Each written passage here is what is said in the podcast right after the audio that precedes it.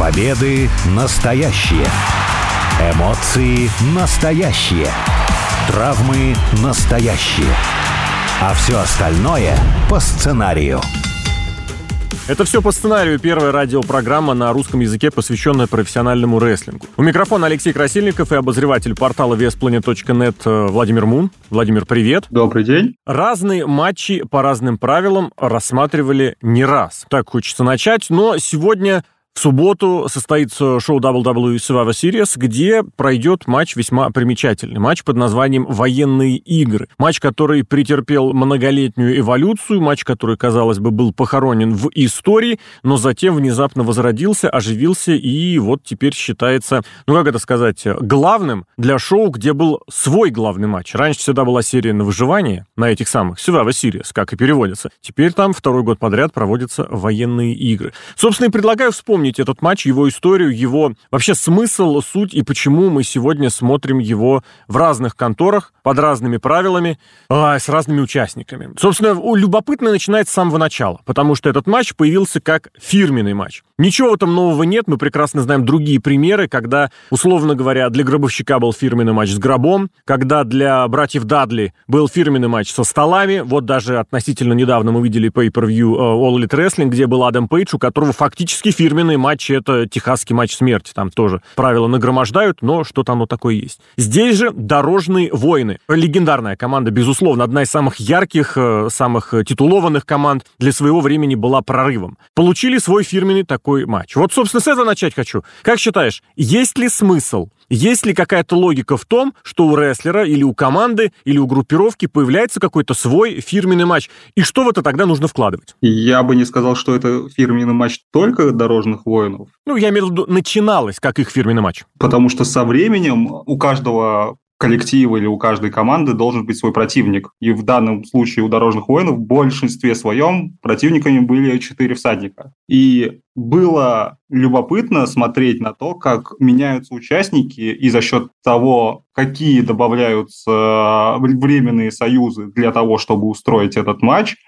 было интересно наблюдать за динамику взаимоотношений, потому что участники могли участвовать в двух разных военных играх на разных сторонах, как за дорожных воинов, например, так и против них. Также интересно было наблюдать за тем, как у дорожных воинов видоизменяются, ну, из-за того, что это сам по себе выматывающий тип матчей, то со временем это дает о себе знать и здоровье. Угу. И некоторые ограничения возникают при, например, третьем, четвертом, пятом матче, в которых будут участвовать эти коллективы. Я хотел тут сразу же другой тезис накинуть, потому что вот про это мы обязательно вернемся. Про то, как часто такие матчи можно проводить и какие для этого возможны или уместные ограничения. Но тут можно, наверное, сказать, ты абсолютно правильно подметил, что нужно, конечно, исходить из того, что это легендарное противостояние 80-х. Войны против всадников. Очень много было красивого, умного там, для рестлинга умного, зрелищного. Я почему-то конкретизировал именно дорожными войнами, и сейчас поясню объясню почему. Потому что если просто посмотреть всю суть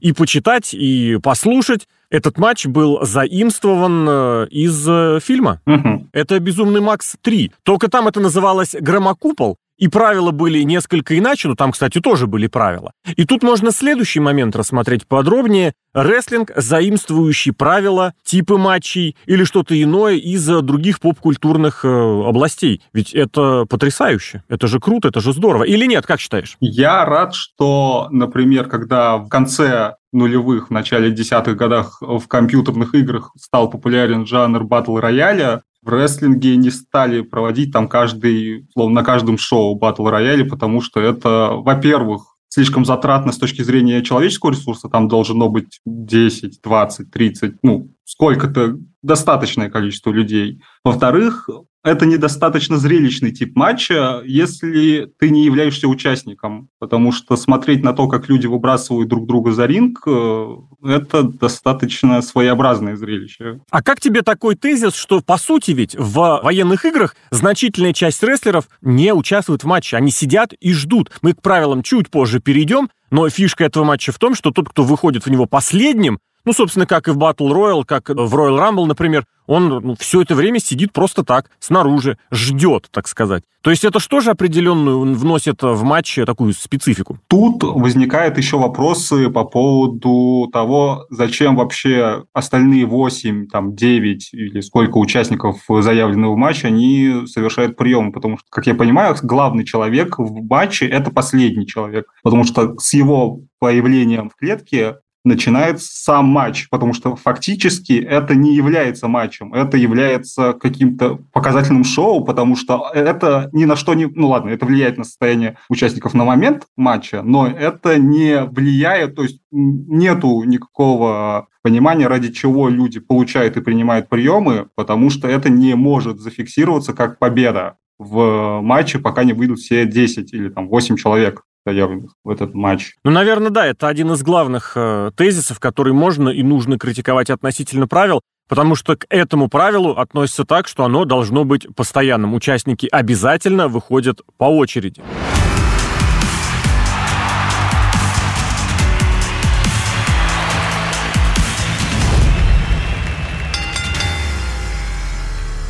Давай как раз, может быть, про правила поподробнее и поговорим. Потому что правила разные, правила странные, есть что-то общее. Значит, для того вот классического варианта это две клетки, это два ринга, клетки обязательно с крышей были изначально, и в матч входят по очереди, причем изначально жеребьевка проводится, кто из рестлеров, представитель какой команды, попадает в клетку первым. Ну и изначально было вот такое правило, что победа обязательно должна быть э, только болевым. Естественно, правила вызывали огромное количество сложностей, трудностей, потому что и смотреть проблемно, и, собственно, завершить удачно, тоже не так много удачных, э, удобных вариантов. Ну и травмы, опять же, тоже была вот эта знаменитая история с Пилманом, по-моему, который в такой клетке получил достаточно серьезную травму. Вот если описывать военные игры вкратце, у тебя самая первая, самая главная ассоциация будет какой? Что такое военные игры, если вот, знаешь, как оставить только самое главное? Это два ринга, две клетки, и это люди, которые появляются по очереди, если совсем ужать ответ. Но если смотреть на те правила, которые были изначально, на которые стали впоследствии применяться в WWE, то мне нравится, что ввели правила не подброса монетки, потому что это слишком большая случайность, а отборочного матча, где mm-hmm. участники команды могут напрямую повлиять как и сами вызвавшиеся в этот квалификационный матч, рестлеры, так и их э, друзья, партнеры по команде, одногруппировчане. Хорошее слово. Ага. И при этом э, есть э, возможность продолжать сюжеты как внутри команд, так и противостояние между командами, так и сделать завязки на другие будущие противостояния между всеми возможными участниками. То есть со сценарной точки зрения это невероятно большой возможность сделать что-то многообещающее и долгоиграющее. Кстати, абсолютно правильно ты говоришь. Большой вопрос в том, насколько этим пользуются. Потому что, опять же, если говорить непосредственно про правила, были уже и разные составы участников, там и по 3, и по 4, и по 5 в команде, и команд в один матч запускали. Даже был один трехсторонник. Бывали случаи и по две команды, и по три команды, совершенно разные были истории, запускали. Там еще, конечно, было более запутанным. И вот, собственно, Пол Левек, игрок, который этот матч очень любил в детстве, который его восстановил в NXT, который сейчас его организует для основного состава WWE, Изначально как раз и говорил, что всегда некоторые правила его как-то раздражали, пугали, напрягали. В частности, вот он снял клетку. Ну и тоже в разных промоушенах свою версию этих военных игр проводили. Была версия и в TNA, и в CZW, и в All Elite Wrestling, и везде добавляли чего-то своего. В CZW, например, просто добавляли максимальное количество каких-то ультра-хардкорных элементов, туда засыпать и стекла, и колючей проволоки, и кнопок. В TNA ограничивались одной клеткой, плюс, учитывая, что ринг был шестисторонний, ставили, соответственно, шестистороннюю, шестиугольную клетку, и оружие там подвешивалось, и тоже клетка там по-разному накрывалась, и это оружие становилось доступным не сразу же. В All Elite Wrestling этот матч вот тоже э, организовали, провели, и в свое время даже креативно пытались подойти к названию, к выбору названия The Match Beyond, прозвище этого матча, то есть как бы матч на следующей стадии, матч больше, чем вообще матч. В итоге остановились на, на мой взгляд, не совсем э, как-то красочно звучащем, вообще звучащем Blood and Guts. В этом смысле какое-то правило, я не знаю, добавил бы или что-нибудь бы убрал ты сам, к военным играм прибавить или из них убрать, чтобы это стало каким-то более адекватным? Мне кажется, что наилучшее правило, которое можно ввести в военные игры, это позаимствовать его из формата Champions Scramble, когда матч начинается в условно справедливых условиях, это один на один, потом выходит э, участник любой команды, неважно, ну, в который выиграл э, преимущество, и при этом до того, как выходит пятый участник, можно делать удержания болевые, которые будут засчитываться. Угу. То есть, например, судья все это контролирует, потому что итоговое удержание нужно, кто-то должен фиксировать. И, например, в течение всего матча лидирует команда, которая была в большинстве, а в конце выходит, условно, недостающий участник проигрывающей команды, и он сравнивает счет. Ну, в смысле, он приносит победное удержание. Это может принести какую-то во-первых, это приносит больше пользы для участников действующих, которые уже находились там полчаса, 40 минут в клетке и ну, натурально страдают, потому что приемы проводят болезненные. Это достаточно выматывающее как физически, так и эмоционально. Я уверен, что многие рестлеры, которые участвуют в матчах под первыми номерами, они либо радуются тому, что у них есть эфирное время, но в большей степени они страдают из-за того, что им приходится терпеть э, необязательный участок матча. Но это правда. Я вот как раз к этому тоже хотел бы обратиться, правда, с другой стороны. Тот э, вариант, который ты предлагаешь, он, э, безусловно, имеет место жить, и это как раз, собственно, смысл. Ну, господи, вы получили численное преимущество. А численным преимуществом нужно пользоваться. В любом виде спорта это всегда так есть, что судья наказывает оппонента удалением, или там, допустим, кончились замены или что-то еще. И, естественно, команда, которая больше выжила, более, так сказать, э, численно, ну, больше людей находится на, на ринге, на площадке, на корте, на, на льду, на хоккейной коробке, они должны этим моментом пользоваться. Собственно, в хоккее я не просто так вспомнил, там есть удаление на две минуты. Временное. Когда, ну, я есть имел в виду в смысле, что оно завершается после того, как забрасывают шайбу, а есть то, которое длится вот ровно 5 минут. Там сколько успеешь, только и забросишь.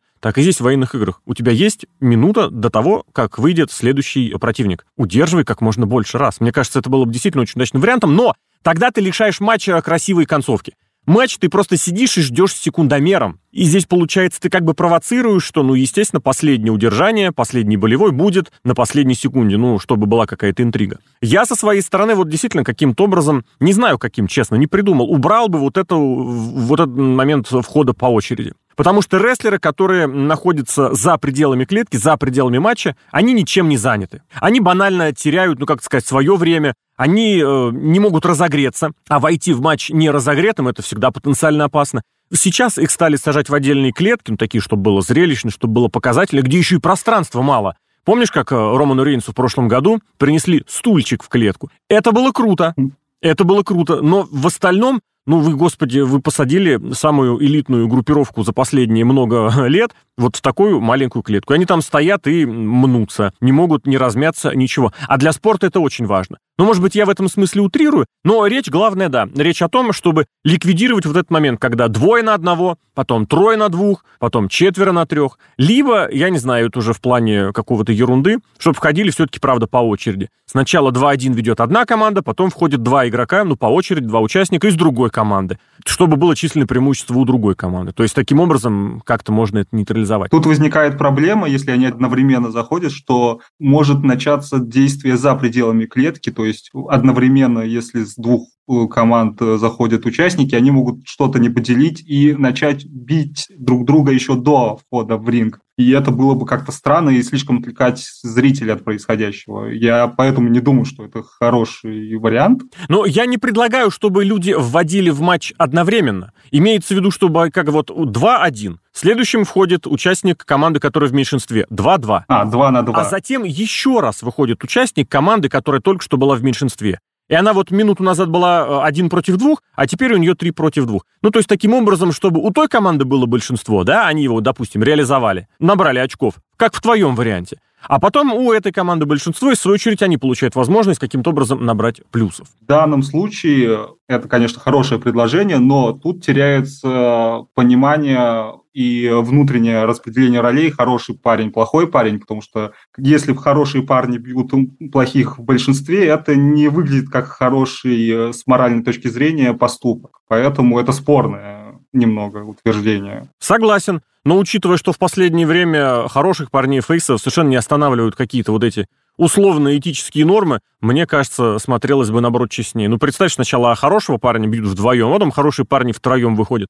Ты, в конце концов, можешь первого побитого оставить в углу, он может получить травму, он может на время поваляться. Собственно, те механизмы, которые сейчас задействуются для того, чтобы показать, что вот сейчас, посмотрите, трое против двух будет биться. Да, трое против двух, но тот, который был изначально один, может быть, может быть, как-то там потерян или, опять же, немножечко отдыхает.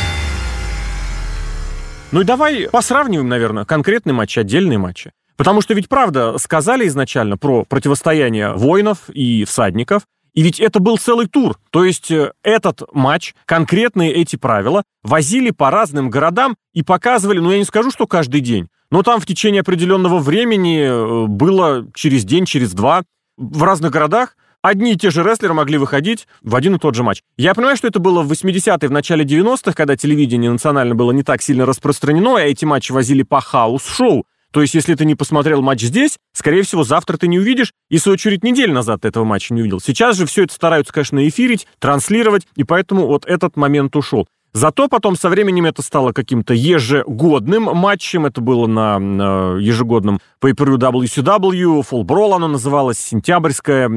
И дальше, после того, как это все возродили в WWE, в NXT, это тоже стали проводить на, собственно, одноименных шоу. Вот к этому моменту давай перейдем, потому что тут тоже есть о чем побеседовать. Такая штука, что матч, ориентированный на зрителя 80-х, а это был матч для 80-х, адаптировали для 2000, для 2000 даже десятых, что я говорю. Вот это как тебе? Стоит ли вообще обращаться к старым матчам? Или придумать новое? Или нового ты уже не придумаешь? Если брать за основу сам рестлинг-матч, где один на один, то там сложно что-то придумать, если есть э, только ринг и два человека. Потому что либо нужно вводить какой-то реквизит, либо менять правила, что приносит победу, либо менять самих участников, угу. то есть проводить какие-нибудь межполовые матчи О, или еще что-то, но это спорное э, решение. Поэтому угу. здесь в данном случае является выбор увеличения количества участников и реквизит как наружный в виде клеток, так и внутри, который может там в виде стульев,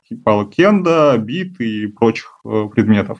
Что говорить про хаус-шоу и ежегодное участие, то я не думаю, что и хаус-шоу – это хорошая идея, потому что ну, на хаус-шоу сколько максимум человек может быть? Зрителей. Даже если его хорошо проекли. Ну, угу. да. Сколько может э, зрителей прийти? Ну, тысяч десять, пятнадцать, ну, двадцать. Но а сколько может посмотреть э, этот матч человек по телевизору, через интернет или еще какими-то разными способами? Ну, может быть, миллионы, десятки миллионов. И для рестлеров, я думаю, что более приятным и более интересным вариантом был бы через э, трансляцию раз в год. Ну, или в какой-то ну, такой период, потому что было, мы да. снова говорим. Да, во-первых, это может быть приестся, и люди потеряют интерес если они будут видеть это условно каждый месяц или там хотя бы раз в несколько месяцев, это все равно выматывает, и у них возникает вопрос, если эти участники в принципе сталкиваются из раза в раз в течение, например, трех месяцев, и это уже возникает вопрос, а не исписался ли сценарист и продюсер в своей неумении что-либо иное придумать с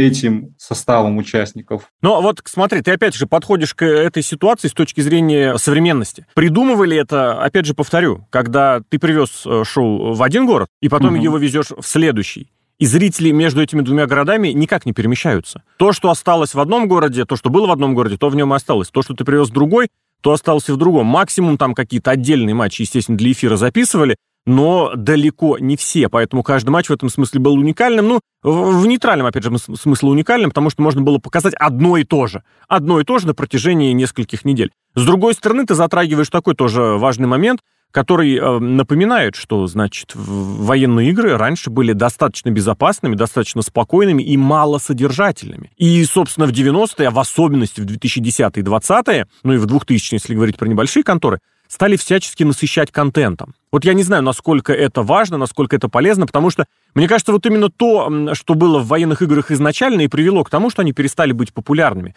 Они неинтересны, они не современны. Да, это звучит круто, но это звучит круто, вот правда, для человека, который придет э, в зал. Да, это звучит круто для противостояния, где невероятный накал, где прям вот действительно ненависть, а у всадников и воинов ненависть зашкаливала. Это, это нечто невероятное было, абсолютно точно. Сейчас же время немножечко другое. Мы сейчас, опять же, смотрим, э, либо когда собирают, ну, группировку, например, для участия в матче, как в прошлом году, например, э, кровная связь была. Или, например, в этом году контроль урона, пусть и в усеченном составе. Или как, например, в NXT было, когда старый NXT против нового NXT. Это тоже было, ну, условная группировочность. В остальном же мы видим, как рестлеры что-то как-то с кем-то договариваются, закрывают друг на друга глаза, ну, на прежние отношения или на будущие отношения.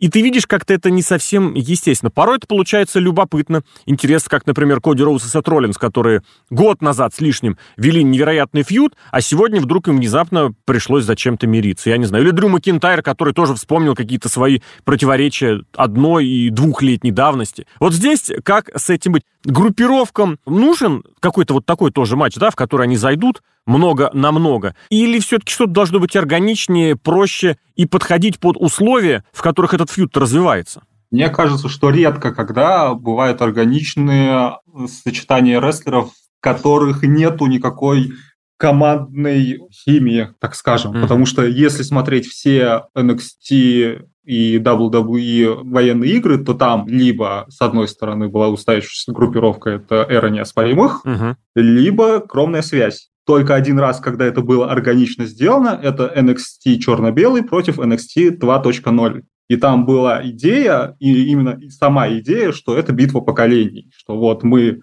были при зарождении всего этого действия, а вы пришли нам на смену, но мы еще не готовы отступать uh-huh, uh-huh. и сдавать свои позиции. Это было интересно, но я не уверен, потому что, например, те же серии выживания, которые сменили военные игры два года подряд, они брали банальный ход. Это красный бренд Ро против синего Смакдауна. О, да. И они забывали о том, что они противостояли спустя пару недель после, и они вспоминали об этом за где-то полтора месяца до серии выживания, и это было как-то странновато наблюдать в течение нескольких лет. Потому что если в первом году еще, ладно, допустим, это произошло, но каждый год происходить одно и то же, это выглядит странновато. Ну, я здесь готов единственное, что сказать, это традиционная критика в адрес шоу, которые приурочены к какому-то гиммиковому матчу. Это, в принципе, из Royal Rumble происходит, это, в принципе, из Money in the Bank происходит, это из вот серии шоу, которые придумывали в конце нулевых, начале десятых, типа Hell in a Cell, Elimination Chamber, когда ты понимаешь, что у тебя настает время вот такого шоу, естественно, будет матч по таким правилам. И внезапно либо действительно рестлеры с разных брендов начинают объединяться друг с другом, либо вдруг внезапно начинают прям вот буквально за пару недель до нарисовать какую-то проблему из серии, что вот у нас нам нужен матч с лестницами, или Hell in a и какие-то адские тематические штуки появляются, так и здесь. Ну, было очевидно, когда, например, для WWE, если мы говорим про матч, который пройдет сегодня, когда судный день начал противостоять сразу целой группе рестлеров, ты прям читал, это закончится военными играми. И твердое ощущение было на протяжении нескольких месяцев, что как-то они то ли затянули этот сюжет, то ли запустили его слишком рано, то ли не знают, как развивать, и на протяжении действительно недели за неделей, нескольких месяцев у нас была просто жвачка. Почему? Потому что нужно было сдвинуть времени до того момента, как кто-то из генеральных менеджеров скажет «военные игры», и все сделают вид, что они удивлены это услышать. Я лично не очень положительно отношусь к этому виду матча в 2023 году, я не очень положительно отношусь к тому, что этот матч проводится на Survivor Series, мне кажется, если уж реанимировать что-то старое, нужно работать со своими брендами, а не брать э, бренд э, конкурента, которого ты победил. А мы все-таки скажем это, что WWE в противостоянии, которое было с WCW, одержала верх. И военные игры — это в этом смысле какая-то интеллектуальная собственность побежденных, то есть тех, кто этим не смог э, ничего добиться, не смог это задействовать себе на пользу. В общем, смотрим военные игры. Посмотрим, как это будет в этот раз. Ну, естественно, обязательно обсудим это в подкастах, обсудим это в передачах. Владимир Мун, Алексей Красильников. Это все по сценарию на радио «Спутник». Владимир, спасибо. До свидания.